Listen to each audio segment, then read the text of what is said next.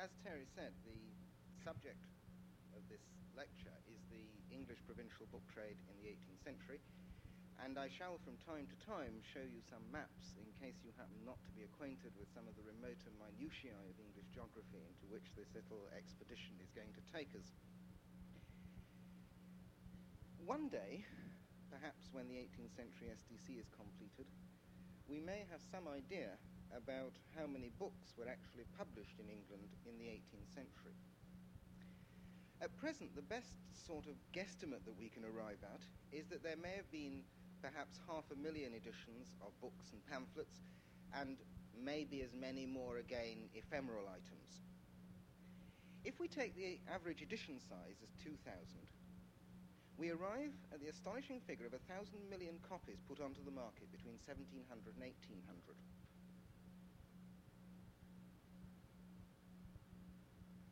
I can't talk when anyone writes in, walks in front of the lens because I can't see.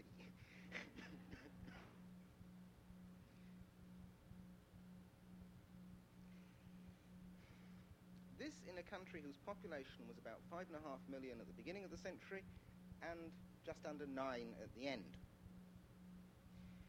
To put this another way, if 10,000 books were published in 1801, the number of books published per annum was almost exactly the same as it was in 1980 if we calculate it as copies per adult head of population. Now, about one tenth of the population at the end of the 18th century lived in London. Let me, since I'm in New York, make a very generous estimate of metropolitan cultural superiority. And let's say that half of those books were sold in London. That leaves us with six and a half million copies a year that were sold somewhere else. And that really is the problem to which the title refers. How did those other nine tenths of the people learn what books were available? How did they get hold of their books? What trade mechanisms existed to serve them? How easy was it for a professional man um, up in the north of England or for a country gentleman in the west country to participate in the mainstream of literary and cultural and political and social life which was embodied in print. Now, underlying these questions is an assumption which I take to be a demonstrable fact that London was and still is the undisputed centre of English publishing.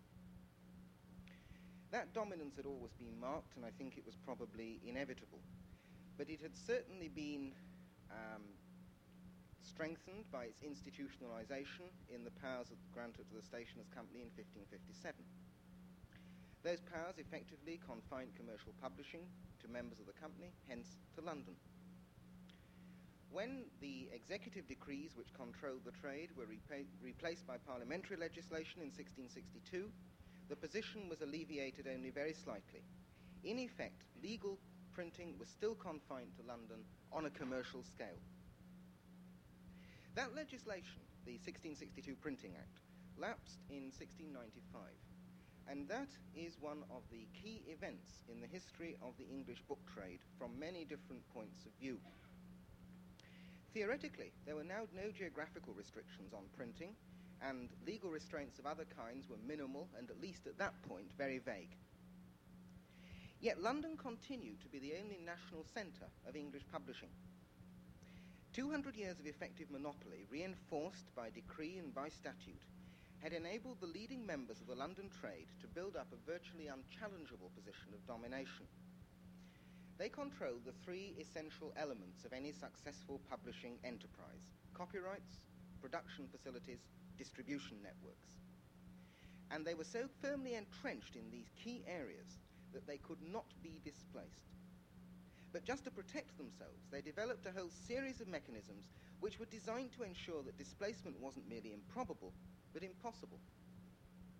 All the familiar landmarks of the trade's internal and external organization in the 18th century trade sales, copyright law, and the trade's interpretation of it, wholesaling congers were developed between 1695 and 1714 as a conscious attempt to defend and preserve and extend the collective monopoly of a small group of London booksellers. Consequently, the problem of not being in London was first and foremost to establish the physical and financial links through, through which books could be obtained and paid for. But there was another side to the coin. The sale of books outside London became increasingly important to the London trade. It provided a growing percentage of total sales, and however well the Londoners might protect their monopoly, protective action was to no avail if they couldn't fulfill the increasing demand. In the free market conditions which had been accidentally created in 1695, the Londoners had to ensure that they could provide a proper level of service. What was that demand? Why did it increase? What kind of books were required? One way in which we can judge this, and it's not the only way, and it's in some respects not the most satisfactory way, is from booksellers' catalogues and advertisements, and from the very closely related catalogues of the commercial circulating libraries. From those sources, we can, I think, define a fairly wide spectrum of provincial society which represented book consumers. Even the earliest provincial booksellers' stock inventories show a remarkable range and depth. And by 1750, there were very few provincial towns of any size, and at that period we mean maybe 5,000 inhabitants or more, without at least one reasonably well stocked bookshop. There were a few local variations in stock, but there is a remarkable homogeneity in the catalogues and inventories, despite any marginal regional special interests. From Blackstone's commentaries on the laws of England to the latest fashionable novel, roughly the same books seem to have been available throughout the country. The book buyers were what we have to call, although it is anachronistic, the middle class. More accurately, landowners and prosperous tenant farmers in the country, and professional men, lawyers and physicians and schoolmasters, and most important of all, clergymen in the towns, with a rather smaller element of tradespeople their expectation from books was surprisingly practical. The popular works included books like Giles Jacob's New Complete Parish Officer, which um, was essentially a handbook for the holders of the voluntary offices on which local government depended. Boots' Solicitor's Guide and Tradesman's Instructor, James Mackenzie's History of Health, which was a popular medical book, and Sir John Hill's many works on horticulture and agriculture. These are just a few examples out of thousands. Nor is it accidental that so many of the part books were practically oriented. In fact, these were aimed largely at a provincial audience. The demand, however, was not entirely utilitarian. The provincial shops certainly reflected fashionable taste in many ways, stocking, for example, the travel, travel books in great numbers, and that was a great 18th century vogue. Later in the century, novels feature very strongly in the catalogues, and history and biography as well. The most notable gap, and I think a very significant one, which I can't really pursue this evening, is in current political literature, especially in ephemeral pamphlets. There are a few shops which had some reasonable stocks of this, but in general, political pamphlets were rather difficult to obtain in the country. The demand, then, was fairly specific. It came from a class which wanted practical guidance in its business and domestic affairs, and light reading, including non fiction, for recreation. Now, that class increased in size very substantially during the century, especially after about 1760. The first phase of industrialization brought with it an urgent need for the services which are essential to a functioning capitalist economy, services like accountancy and bookkeeping and banking and insurance. All of these changed to accommodate changing circumstances, but there were no controls on the entry into any of these occupations so printed guides were in fact the only way to learn how to do the job. And this was one very important um, factor in the expansion of the provincial book trade. But the new wealth brought with it not only this increased demand for technical and commercial knowledge, but also a great increase in the time and disposable income available for leisure. This phenomenon, the development of what social historians now call the urban gentry, was of the utmost importance to the book trade. The larger populations of the towns included a larger professional class which was willing and able to support institutions like theatres and concert halls and literary and historical and debating societies. For lighter entertainment or for private leisure, reading, especially of fiction, was one of the few occupations readily available. The development of a cultured, or at least culture seeking, middle class provided a vast market for literature and for non fiction in the provincial towns. And this market was only partly filled by the commercial circulating libraries. The bookshops proliferated, and by the end of the century, there were perhaps a thousand of them scattered around the country outside London. Their stocks were substantial, and as we'll see in a moment, some of their proprietors became very wealthy men. You can now see why the retention of the provincial market was so important to the London trade, and why adequate distribution and supply systems uh, were essential to the provincial booksellers. From the provincial point of view, the profitable books were London books, or rather national books, since uh, the broad pattern of demand is uniform. The London trade owned the copyrights in these books, and they alone had the capital with which to finance production on a sufficient scale. Uh, printing and publishing were undertaken in the provinces, and we'll come back to that later, but it was on a very small scale indeed. So distribution was the key to success, both for the Londoners and for the provincials. And the key to the understanding of distribution lies in the study of imprints. I think everyone now agrees that imprints are a sort of book trade code. And if we can crack the code, we can learn a great deal about the financing, production, and marketing of books. Some imprints, um, let me explain that rather than show you title pages which are wholly illegible, I've typed out some of these things so that they're semi-legible at any rate. Um, some imprints like this, which in fact is the first edition of Johnson's Lives of the Poets, um, simply record the names of the booksellers who jointly financed the enterprise. It was printed for them, for C. Bathurst, etc., etc., etc. Similarly, Strahan and Cadell were the joint owners of the copyright of Macpherson's Ossian when they published this edition in 1790. We can document their ownership from external sources. But there is an oddity here. This is transcribed exactly from the book. You'll notice that Cadell's address is given, but Strahan's isn't. Now, why is this distinction made? There's no obvious reason for it. They were both very well known members of the trade. There cannot have been anyone in the trade in 1790 who didn't know where these two people were. Um, I, I, haven't got time to present all the evidence. Let me just give you the answer to the question. It is that, in fact, the book was being distributed from Cadell's shop, not from Strahan's, and that the trade were required to apply to Cadell, not to Strahan, for their copies. Now there is the imprint as code. Another example may exemplify this point. This is part of the imprint, and I'll reveal the rest of it to you later, um, of Swedenborg's Concerning the Earths in Our Solar System of 1785. Robert Hindmarsh, um, whose name I'm ashamed to say does have a capital letter in the original. Um, Robert Hindmarsh was a printer, but in this case he was also what we would call the publisher. But look at the other four names Buckland, Dennis, Brown, Cuthell, in each case with their addresses. But the book, you will see, is sold by them, not printed for them, sold also by them. They were not, as far as we can tell from this imprint, sharers in the copyright. They were distributors, or what we would now call wholesalers. For the provincial booksellers, the wholesalers were a vital element in the profitability of their businesses. In 1795, William Edwards of hmm, sorry,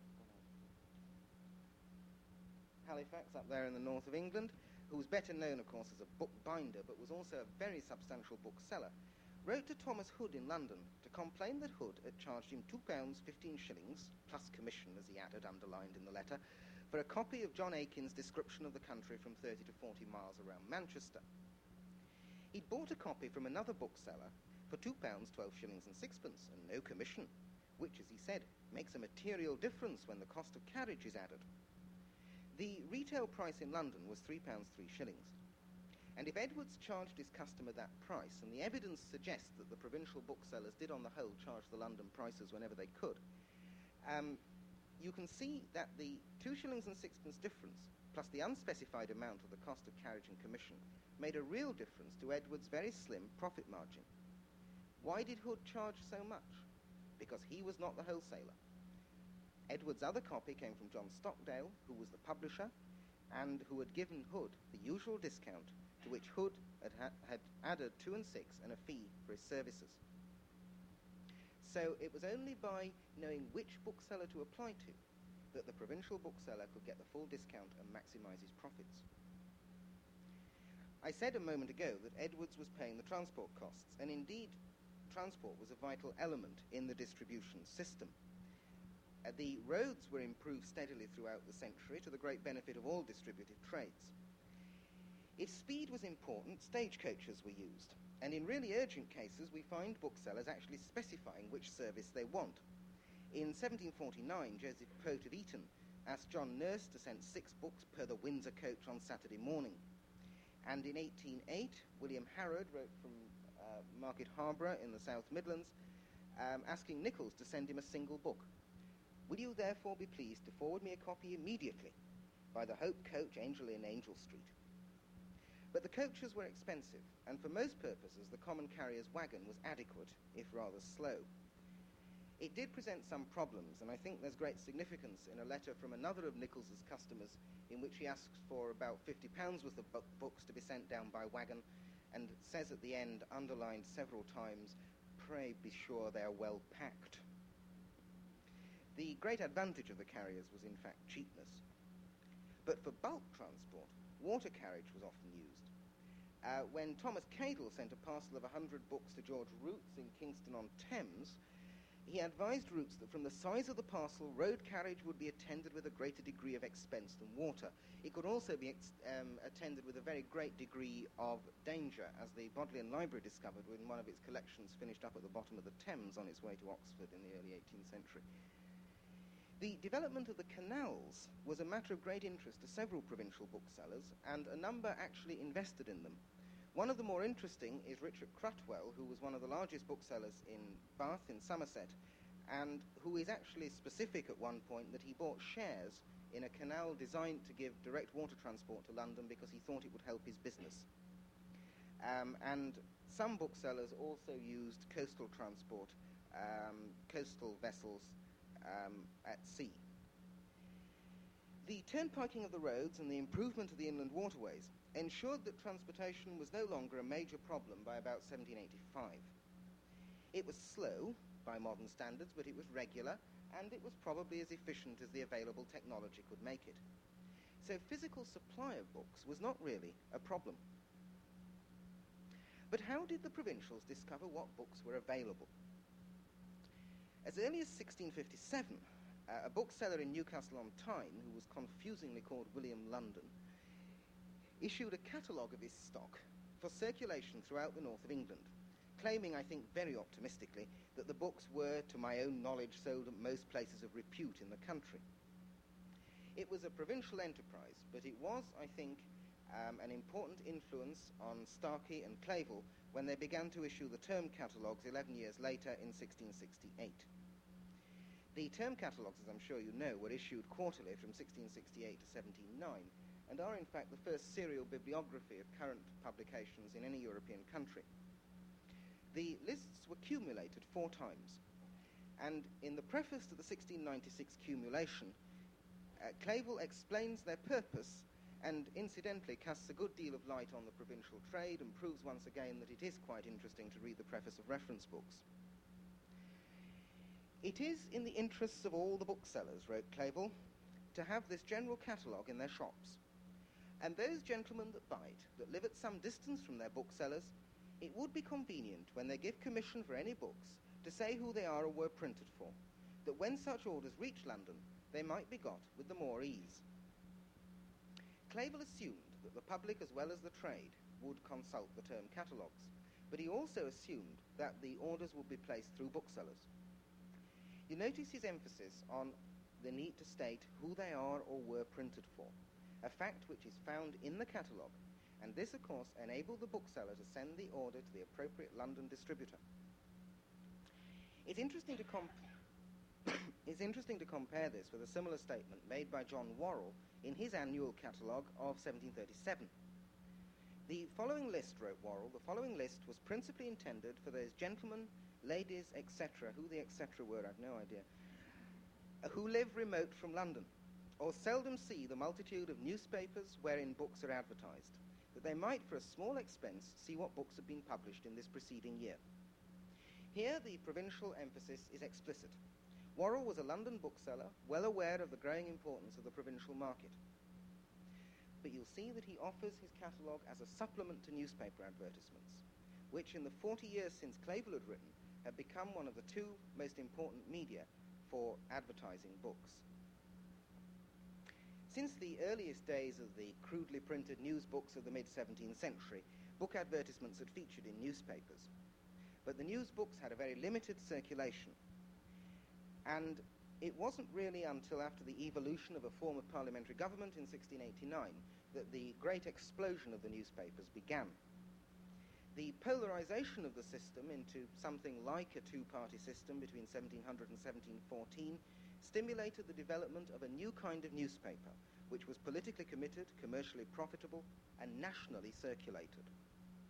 The first successful London daily was the Daily Courant of 1702. But for many years, it was the thrice weekly evening papers which were most commonly found in the provinces. These evening papers were published on Tuesdays, Thursdays, and Saturdays, the nights on which the mail coaches left London for the provinces. In every issue, book advertisements abound, always including that essential name of the London wholesaler. The newspapers achieved large national circulations. As early as 1726, 2,200 copies of each issue of the London Journal were sent into the country by mail. In 1796, 23,500 newspapers were leaving London every day, a total of over 8.5 million copies a year. As I said, they were sent by mail. Now, you may find it difficult to believe, but the post office was commonly regarded as by far the most efficient organ of government in the 18th century, and it turned itself into a sort of huge national news agency. In fact, the whole trade in the provincial distribution of London newspapers was in the hands of post office officials, I might say to their immense profit. Uh, there was a parliamentary inquiry into this in the 1790s, which revealed that there was one official at the post office in London who had a salary of £50 a year and an income of 7,000. The success of the newspapers in gaining a national audience made them an ideal advertising medium for centrally produced but locally distributed products like books. The second great channel of information about current books was to be found in the monthly magazines. In fact, the phenomenal success of the Gentleman's Magazine from 1731 onwards can be at least partly attributed to the accuracy and comprehensiveness of the list of publications which Cave and his successor or successors always included. The Gentleman's Magazine sounded the death knell of the separately published catalogues of new books. it carried the same information in a much more agreeable form. The magazines, moreover, provided a direct link between London booksellers and provincial customers. Although some magazines were circulated through the post office like newspapers, it was far more usual for provincial booksellers to act as subscription agents. The purchaser who wished to order one of the listed books could do so through his local bookseller, who then had the necessary London contacts to fulfill the order. I've already quoted a couple of examples of provincial booksellers writing specially to London for books wanted by their customers. This may seem to reduce the provincial booksellers to little more than intermediaries, and so in some respects they were. Some, however, were more important than others. And to understand the structure of the provincial trade, we have to study this a little more closely. Now, anyone who's familiar with 18th century British books is familiar with the names of a few provincial booksellers. Uh, Benjamin Collins in Salisbury, for example, um, Symonds over there in Canterbury, uh, Cruttwell in Bath, Swinney in Birmingham, uh, maybe half a dozen others. Who were these people? What was their role in publication and distribution? Why do their names and no others appear in imprints? Well, I'll now reveal the rest of the imprint of the Swedenborg. I think it's fairly clear that the three additional names which have now magically appeared, Clark and Haslingden in Manchester and Mills in Bristol, have a role which is identical with that of the four London booksellers by whom the book was sold. It's also clear that these three provincial booksellers are to be differentiated from the other booksellers in town and country. In other words, it looks from this kind of imprint as if there were provincial wholesalers and distributors of some books, perhaps operating on a regional basis, as well as the national distributors in London. Why this was so, and why it wasn't a universal practice, can be understood by studying imprints like these. And you can now see why the ones I want you to read have been typed out. Um, this is London printed and sold by W. Jackson in Oxford and sold in London by R. Walker. Um, another example of the same kind of thing, London printed and sold by Martha Gurney and may likewise be had of Mr. Austin, printer at Hertford. This you will see is an account of a trial uh, at Hertford Assizes. For a detailed um, discussion, I'm going to use um, another book. This is the imprint of an exposition of the Catechism of the Church of England by Thomas Vivian. Uh, Dr. Vivian, you'll not be surprised to learn from the title of his book, was a clergyman. He was an Oxford graduate, he wrote a couple of books, and he won himself a minor reputation as a theologian. He was born at Truro in Cornwall and was for 50 years vicar of a parish in Devon. And now, since we really do get down to the minutiae, Sherborne, which is the main provincial name is down there, you can see, and we're talking about the area west of there. I've got a blow up of that, I hope. Yes, splendid. Um,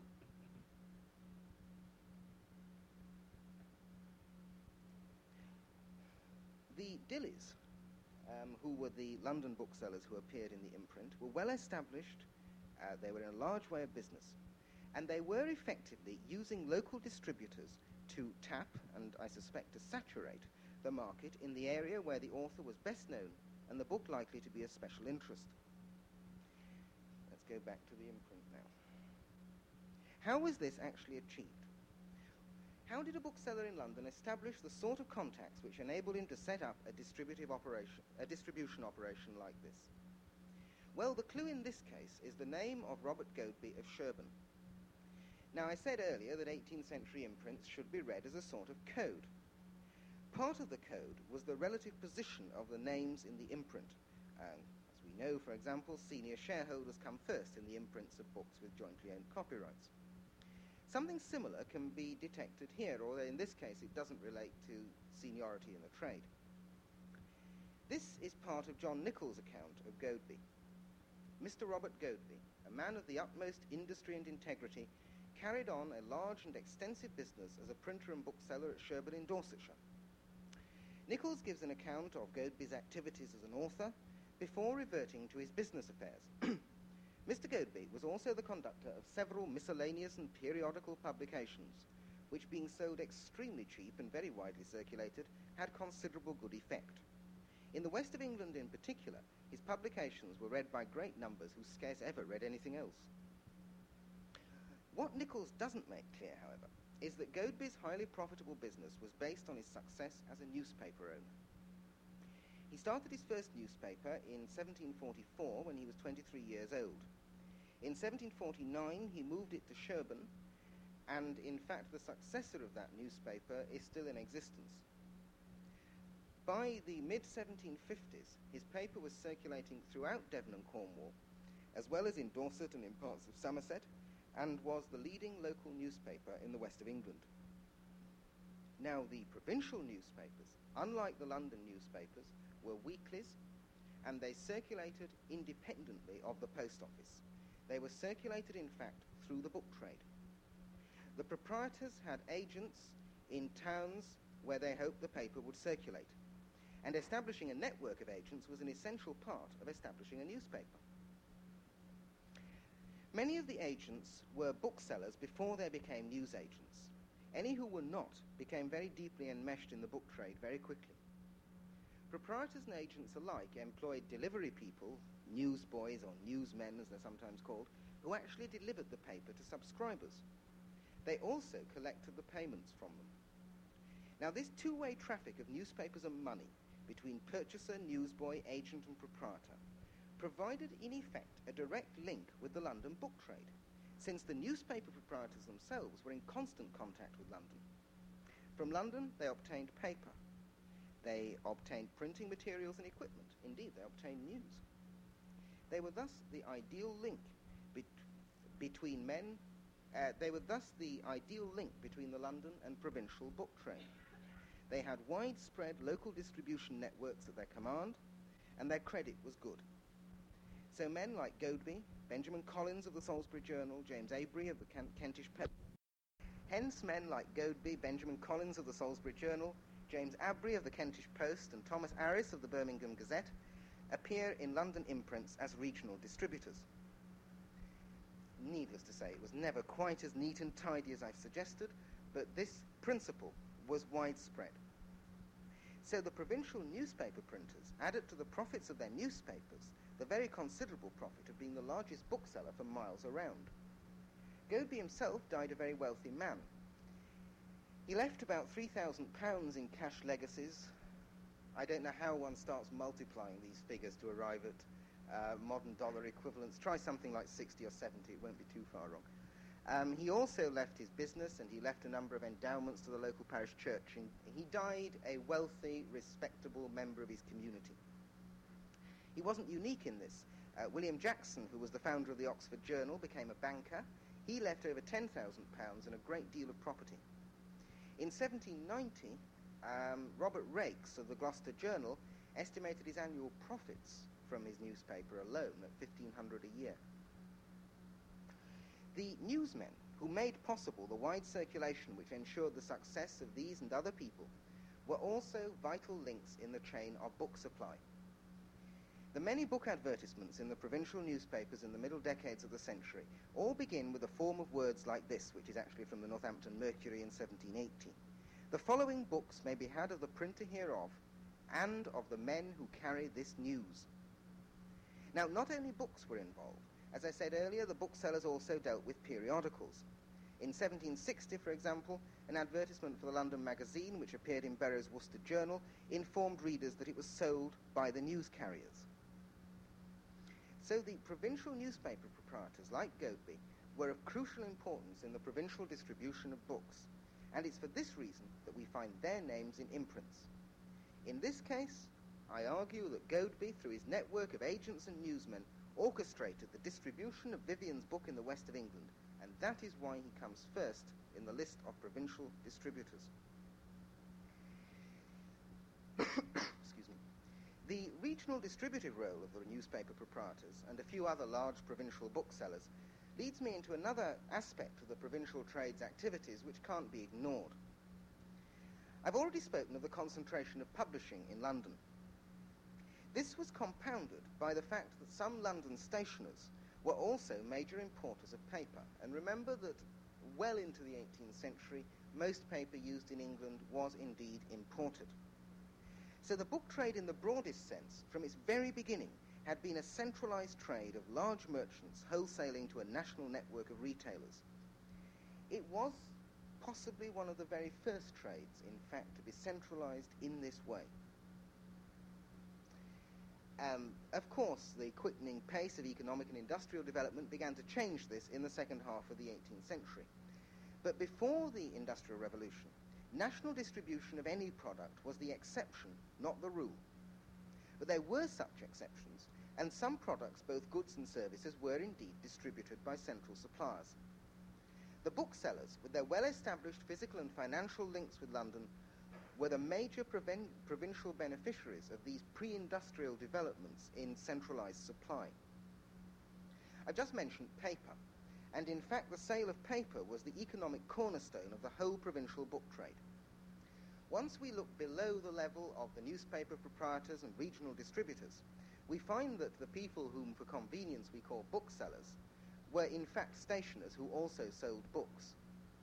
Uh, it's exemplified, I think, by the case of John Clay of Daventry in Northamptonshire, uh, who is one of the very few provincial booksellers whose financial records have survived intact.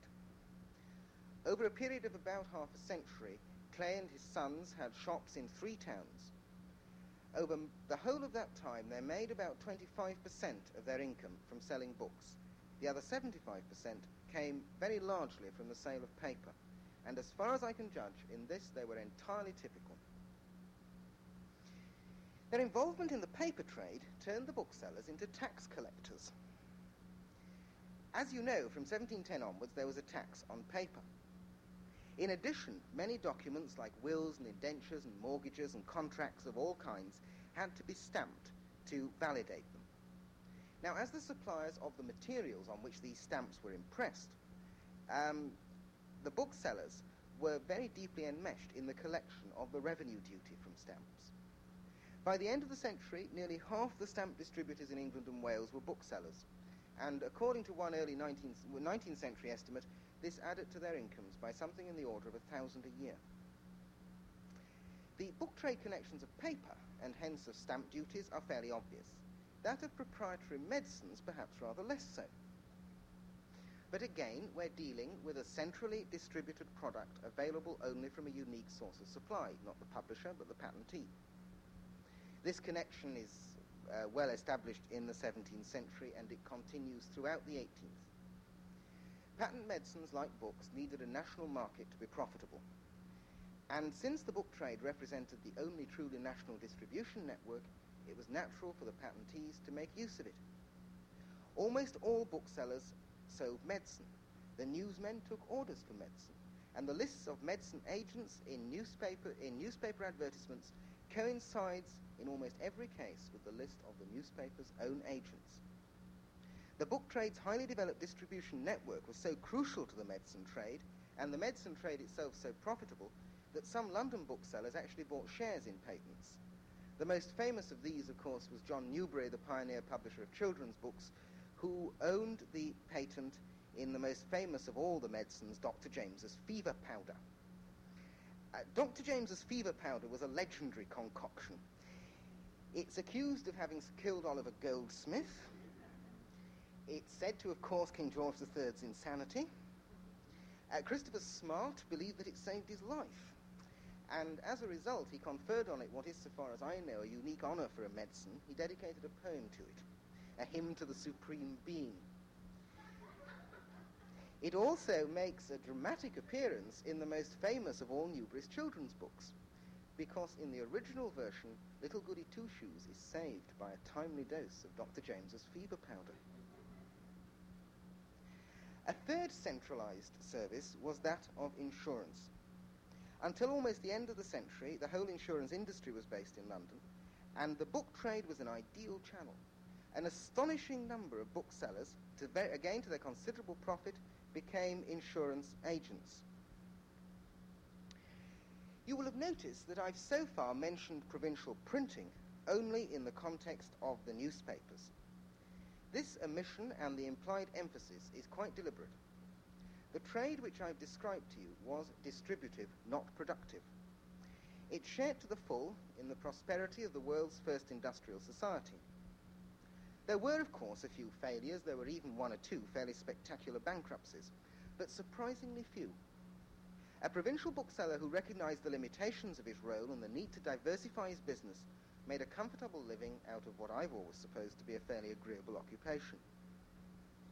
Why then the problem? Well, the problem was really for the would-be publisher and his printer. Printers did move into the major provincial cities very soon after the lapse of the Printing Act in 1695.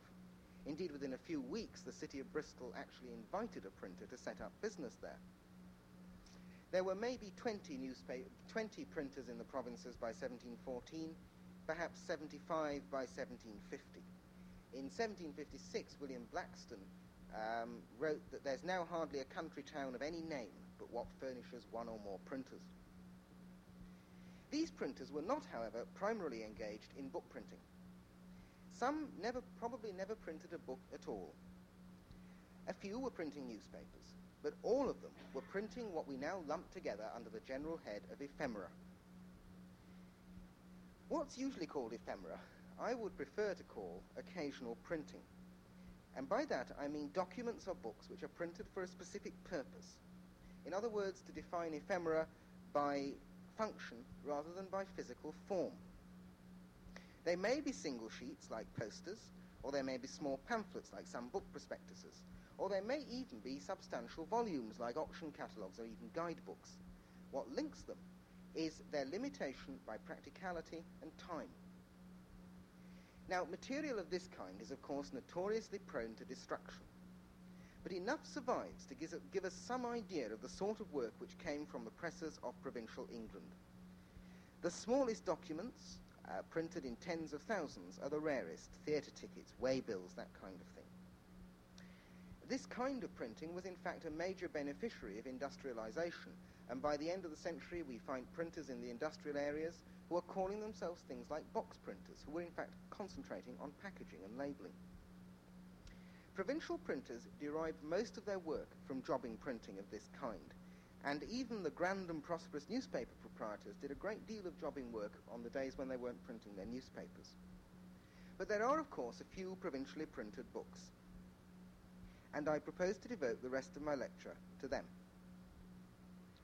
By far the largest group of provincial books was the chapbooks, with which I would associate single sheet ballads, um, although they're often considered separately because of this false distinction between um, ephemera. Sorry, I need to go through these fairly quickly at this point. That's what we're looking for. Between books and ephemera. The production of ballads and chapbooks goes back to the earliest days of provincial printing. The most famous name is that of Cluer Dicey of Northampton, the owner and printer of the Northampton Mercury, who in the 1720s and 30s produced thousands of chapbooks. In 1736, he moved to London um, for reasons relating to the copyright law, which I'll spare you. Um, but his son, his father William, remained in Northampton and continued to churn out popular literature both in single sheets and in chapbooks. Uh, less, prolif- le- less famous but equally prolific was one J. Bence of Wotton Under Edge in Gloucestershire. Um, he was out there because, again because of copyright problems. He produced a chapbook version of Robinson Crusoe a year after it was published, and many others. John Cheney of Banbury specialised in chapbooks in the last quarter of the century, and so did a, one Fowler of Salisbury, who printed maybe many hundreds of them between the 1770s and the end of the century. In fact, scraps of evidence suggest that most provincial printers were involved in chapbook and ballad printing. Luke Hansard, who's better remembered as the first systematic publisher of parliamentary debates, served his apprenticeship in Norwich in the middle of the 18th century and records in his autobiography that his master John Crane printed humbler authors, hymns, jest books, chapbooks, and ballads. The greatest centre of chapbook printing outside London was Newcastle on Tyne, where the tradition started in about 1712. And many of those chapbooks found their way northwards, um, usually in exchange for illegally imported Scottish reprints of books which were still copyright in England. The ballads and chapbooks throughout the country were aimed at a local market, which was often reflected in their subject matter.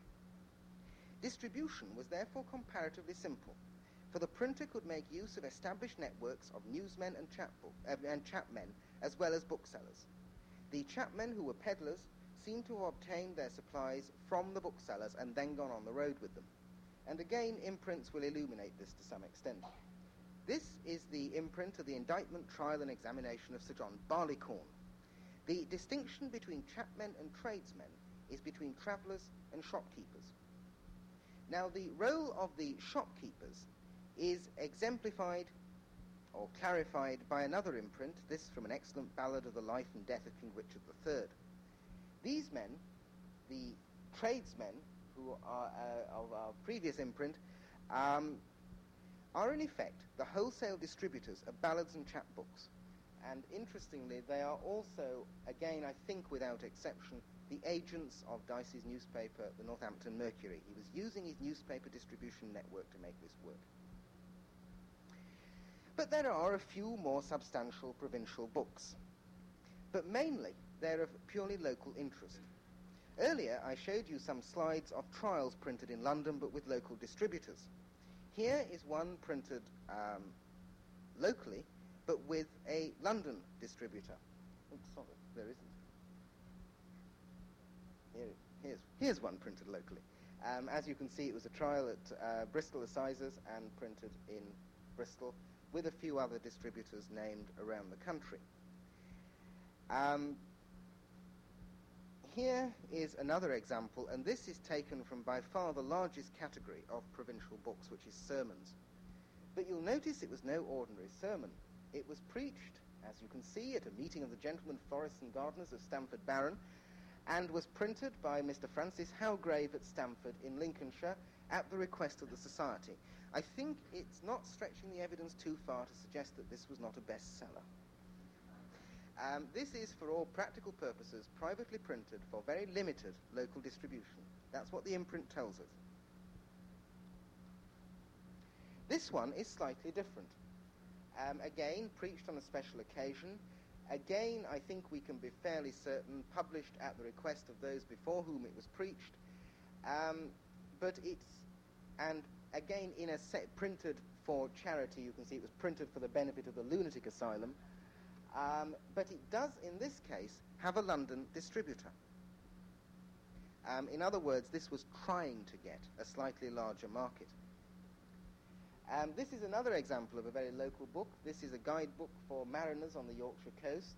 You can see again, um, all we have here is the printer's name, no indication about distributors of any kind. It was obtainable only locally. One of the minor points of interest of this book is that the printer did have a rolling press and was able to print that map.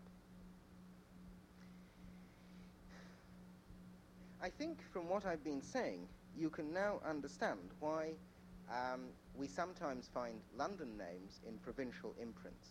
Because if a provincial book was to have the remotest hope of anything more than purely limited local circulation, it needed a London distributor who could put it onto the national distribution network. The kind of imprints that I've been showing you are very different from this kind of imprint. This book, although it is strictly speaking a provincial book, and as you can see, um, there is one provincial bookseller named here. Um, the sermon was actually preached, I ought to say, in Huntingdon Parish Church. This is aimed at an academic and metropolitan market.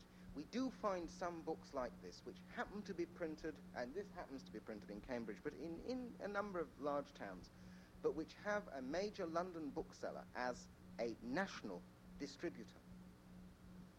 Um, I might say that the author of this sermon, you'll be glad to hear, got his rewards. He finished up as master of a Cambridge college and um, managed to hold two deaneries simultaneously for 25 years. The appearance of a London name in a provincial imprint is a very clear indication that the book was intended for more than a purely local market. And I would like to conclude with, if you like, the exception which proves the rule. On the whole, it was extremely difficult, in fact, for a provincial printer or publisher to get books of the right quality for the local market. Anyone who was anyone, for prestige reasons, wanted to have his book published in London. And the reason that was so prestigious was because that was the way to get reviews, that was the way to get proper circulation. But as I say, I would like to conclude with the exception who proves the rule. And the exception is William Eyres of Warrington in Cheshire. Now, it so happened that Warrington was the seat of one of the nonconformist academies, which were, for all practical purposes, the only functioning educational institutions in England in the 18th century. The tutors at Warrington are a very distinguished rota. They include people like John Aikin, Joseph Priestley, Gilbert Wakefield, John Enfield. Eyres had taken over a small business from his father a few years before the academy was opened. And once it was opened, he took advantage of this opportunity which had been so fortuitously offered to him. In 1760, he produced two books, the first which had ever be recorded from the family press, which had then been in existence for nearly 40 years. One of these two books has 28 pages, the other has four. His next book was Priestley's Course of Lectures on the Theory of Language and Universal Grammar, a duodecimo of 314 pages. Now, it wasn't produced without some difficulty. Um, at one point, Priestley wrote to one of his friends that about a fourth part of my lectures are printed off. Eyres is too slow, but he has no help. His boy, his only assistant, has left him. This was a very small-scale enterprise at this point, but Eyres expanded rapidly, and in fact, in between 1760 and the end of the century, he printed over 200 books. Eyres's publications, because of the presence of this unusually distinguished body of men in the town, are very remarkable. He published five books by Priestley, including one of Priestley's key works, The History and Present State of Electricity, in 1767. He did seven books by Wakefield, ten by Aikin, 16 by Enfield. Uh, Thomas Pennant picked him out to publish one edition of the Tour to Scotland and one edition of British Zoology. He ga- gained himself a reputation as a very good printer and a well deserved reputation as a very good printer. He published one of the most influential books of its kind ever written, John Howard's State of the Prisons in England and Wales. And it was a very remar- altogether a very remarkable achievement. He shows us that provincial printers could technically be the equal of the best that London could offer. But the reason why it was possible is the clue to why it happened so infrequently. It was possible only because this group of authors happened to be there. They were, in fact, the kind of authors whose books most provincial printers would have printed anyway. They were people who happened to live in the town. They just happened to be a very distinguished community. Uh, the only thing which really makes Eyres different is the quality of those authors and the fact that he sees with both hands the opportunity with which fate had so unexpectedly presented him. Well, I hope I've been able to give you some op- impression of the provincial book trade in 18th century England. I've abbreviated it. I'm afraid I've oversimplified it to some extent, but I hope that the central argument is clear, and I believe at any rate that it's demonstrated. The provincial booksellers, large and small alike, were essentially distributors, not producers. Those who were printers worked on a small scale for a local market with rare exceptions. But that does not diminish the importance of the provincial trade. Its efficiency and its size was a key factor in the enabling the Londoners to maintain their jealously guarded control over English publishing because it gave them easy access to the huge provincial market. And through that, the booksellers and the book trade played some part in cementing the cultural and political unity of their country. Thank you.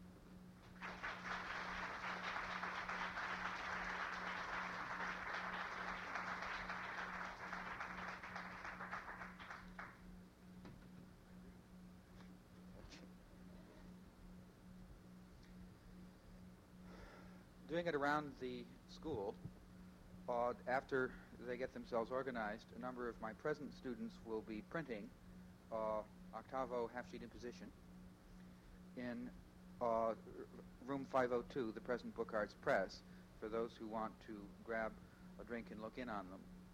Between the press room and the student lounge, 523, uh, is the exhibition. And in 523 is uh, Dorothy Romney with uh, much food and drink. So I will see you uh, around.